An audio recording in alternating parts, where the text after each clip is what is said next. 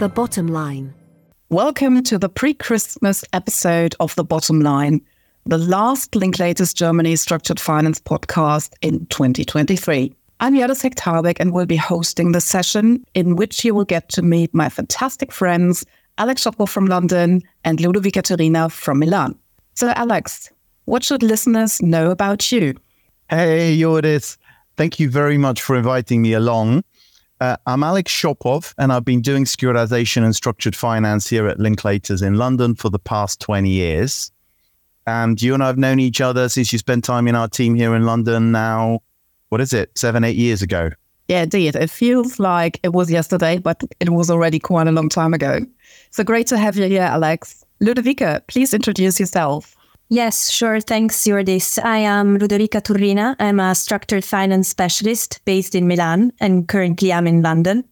I have been working with you and Alex on coordinating our working group on private mezzanine structured finance for a while now. Given that that has been so much fun, we are doing apparently today a podcast. So welcome to this group, Ludovica. You have totally stolen my thunder now on what the three of us have in common, which is a shared interest in the latest market developments in structured mezzanine finance in the securitization space. And we would like to share a few thoughts with you today, particularly focusing on private mezzanine. As usual, we will give you five key points to take away, starting with Number one Mezzanine finance or the middle child. Let's start from the basics. During our first podcast, we explained that securitization essentially means transforming receivables into tranched securities. In order to finance the purchase of the receivables, the SPV takes up tranched financing from investors. This can be in the form of notes or loans. So, what is mezzanine finance in this context? When we talk about the mezzanine or the mezz, we use that term to label the portion of the capital structure which sits in the middle. So ranks subordinated to the most senior class of debt and sits above the equity. In the private finance context, where horizontal securitization risk retention is largely prevalent, it's typically separate and distinguished from the most junior tranches, which are designed to be held by the originator for risk retention purposes. Now, let's try and make the topic a little bit more intuitive before we zoom into the detail of mezzanine rights. It's super important that we spend some time on the fundamentals and the philosophy, what makes the mezzanine, both the rights and the structuring, uh, quite different. To do that, uh, let's look at a classic, simple senior inequity asset backed financing, where the equity has on the surface of it very limited rights, but actually inherently it has a right which is not immediately obvious, but hovers all the way through and in, into a distressed scenario, which is it has the right to repay the financing and uh, direct the return and release of the assets back to itself or to its indirectly owned structure. The mezzanine, however, doesn't have that right. And yet, when you look at the mezzanine side by side to the senior, it needs to have that value preservation structure or a collection of rights that achieve a very similar outcome. So, this is probably, in summary, the best way to think about the mezzanine is when side by side with the senior, it's a bit like equity, but with the need to synthetically create a set of rights that puts it in the same or a similar place. And when you look at it side by side with the equity, it is, of course, debt and needs to have all the rights that a debt holder should have vis a vis equity investor. Number two Why use mezz finance? Unlocking additional leverage and providing attractive returns. Yeah, I see. So this actually leads directly to my next question. Why use mezzanine finance and securitization? Would you mind elaborating a bit on this stepping into the shoes of both the investors on the one hand side and the borrowers on the other hand? The past couple of years have been a time of growth for mezzanine finance. We've had the cost of equity and debt funding going up. We've had the availability of equity funding coming under some pressure. And we've also had the solution provided by public rated mezzanine, somewhat limited by the fact that access to the public markets has been very patchy during that period. Private mezzanine really has unlocked additional immediate debt funding for originators, which has potentially been more available than um, a bigger equity piece, and also at the same time has offered very attractive returns to investors, which are much safer than equity. Number 3. Mezz finance requires a higher risk appetite but rewards with high margins. Yeah, you're right. And there may well be a number of additional factors, and this certainly is a lot of food for thought. So if anyone has further views on this, please let us know in the comments. This also ties in with who typically mezz investors are. In my experience, mezz funding is provided by a number of players active in the securitization market, seeking better returns on their investments and with higher risk appetite compared to the usual senior lenders. These are most commonly fund type of investors or niche investors whose shareholders or investors look for high returns on their investment. But we are also starting to see certain banks quickly assembling high profile and expert teams to drive the product. And interestingly, there's a real variation as to how the deals are put together. So it might be the borrower, it might be the senior lender working partnership with the borrower, or by the equity investor who is providing the mezzanine and bringing the whole transaction together. Number 4.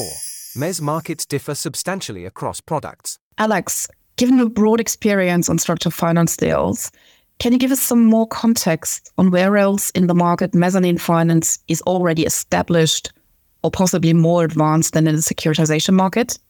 Certainly. Um, in the wider financial market, mezzanine finance is a very well known tool um, with very established and sophisticated mezzanine uh, debt terms and also mezzanine uh, intercreditor rights in the leverage finance and the real estate finance markets, for example accompanied by published LMA standard forms. Also, there are fairly set structures uh, that are used to channel mezzanine finance into corporate groups or asset owning groups.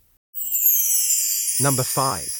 Rare is a private ABS deal without a mezz these days. Can you tell us maybe also a bit more on how the public and private ABS mezz markets compare? Let's put CMBS to one side as I think that's its own separate podcast.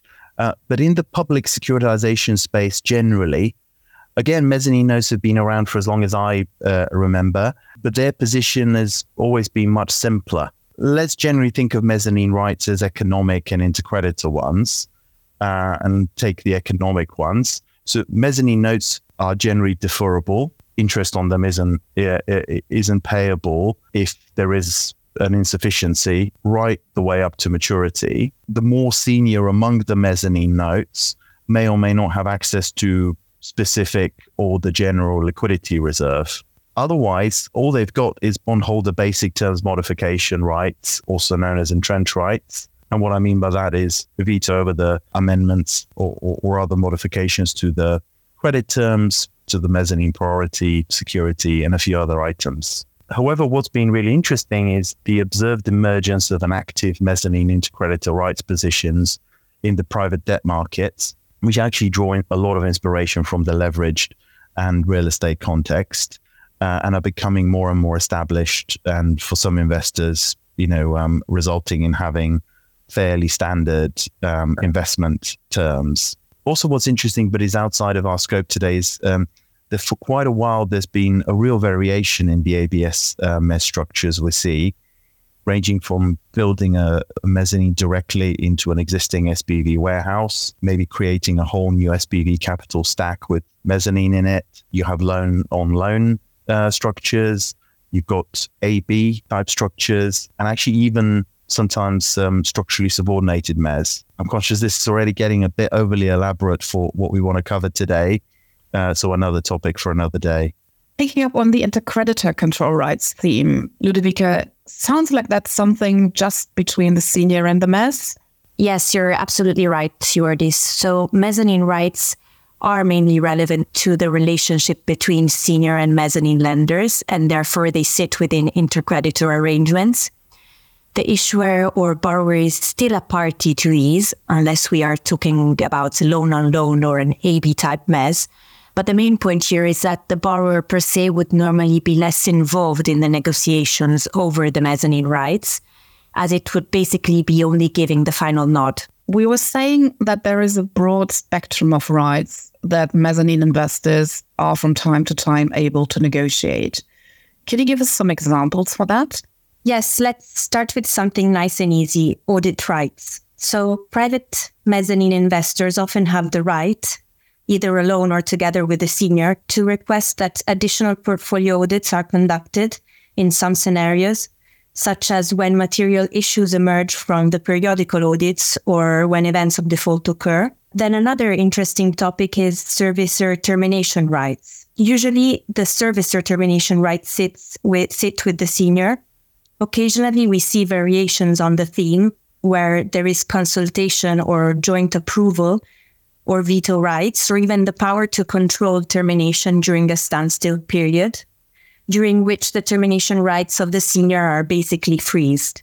Now, turning to mezzanine consent and governance rights, which is an interesting topic as well, I'd say that the range of decisions which deviate from the most senior class or instructing party consent rule varies from deal to deal so typically the standard approach is for the mezzanine lender's consent to be required at least in respect of amendments or waivers on matters that would affect the mezzanine class. So as Alex was saying before, these would be changes to the amount of principal, interest, or fees payable by the borrower or to the payment dates. Uh, another example would be amendments to the waterfall, disposal of assets, or release of security. They would want control, so veto rights over governing law and jurisdiction provisions, provisions on the assignment of the notes, uh, the, the scope of their entrenched right, of course, and most importantly, covenants or events of default pertaining to the mezz class, such as waivers in respect of mezzanine borrowing base breach. Sometimes mezz investors are also able to impose their veto on other decisions, such as amendments or waivers to lending policies, the forms of the underlying portfolio documentation, key financial portfolio covenants, and also in respect of the occurrence of early amortization events or events of default. Those, of course, should be crafted so as not to overlap um, uh, with any areas where, from a regulatory uh, perspective, in some jurisdictions, the servicer is required to have full autonomy uh, but that is not problematic to structure. Let's take it one step further. What about mezzanine rights in an enforcement scenario? In an enforcement scenario, the mezzanine sometimes have no right to serve uh, an enforcement notice whilst the senior lenders are still in place. What they do have is the right to prevent the senior from enforcing during the period of time which we call a standstill period, in which basically the mezz may buy out the senior. So, what this effectively means is that the mezzanine right to direct enforcement passes through the exercise by the mezzanine of a call option over the senior debt. This is what Alex was talking around the mezz needing to craft its own synthetic equity like feature, which is able to buy out the senior, akin to the equity repaying the senior, so that it can adopt debt like behavior in order to maximize its enforcement return by avoiding a fire sale. In other deals, the mezz are actually entitled to instruct the enforcement process after a period of time in which enforcement is under the control of the senior, and of course, provided that the senior do not take enforcement action within such period. And related to this is the idea of how can mezzanine lenders protect themselves from fire sales? Yes, they do so by negotiating concepts that look to achieve a process or an outcome such that any enforcement yields a fair market price. There are, of course, many nuances to this concept. In some cases, the provisions are very light touch, as they merely impose that the sale process be conducted in a manner that a commercial seller seeking an arm's length price would pursue. This is usually coupled with the right of the mezzanine lender to participate in the sale on equal footing to each other potential purchaser and also with the requirement that any liquidation agent be appointed on customary terms in some cases, even with a duty of care in favor of the mezzanine investor. I could imagine that there might also be a, let's say, more aggressive approach to this. Indeed, uh, as usual, the bargaining power as well as the areas of focus for single market participants may be different. A more aggressive position is, for example, for the mezzanine to request a right of first look or a right of last refusal. And, and you were mentioning earlier that mezzanine rights sometimes impact the credit structure. Could you give us a further feel for this? It is rare but not impossible to find deals where there is leakage to the mezzanine in the waterfall. This was really a super instructive session. Many thanks to both of you. And I guess we're all curious to see what 2024 has in store for this really hot product at the moment.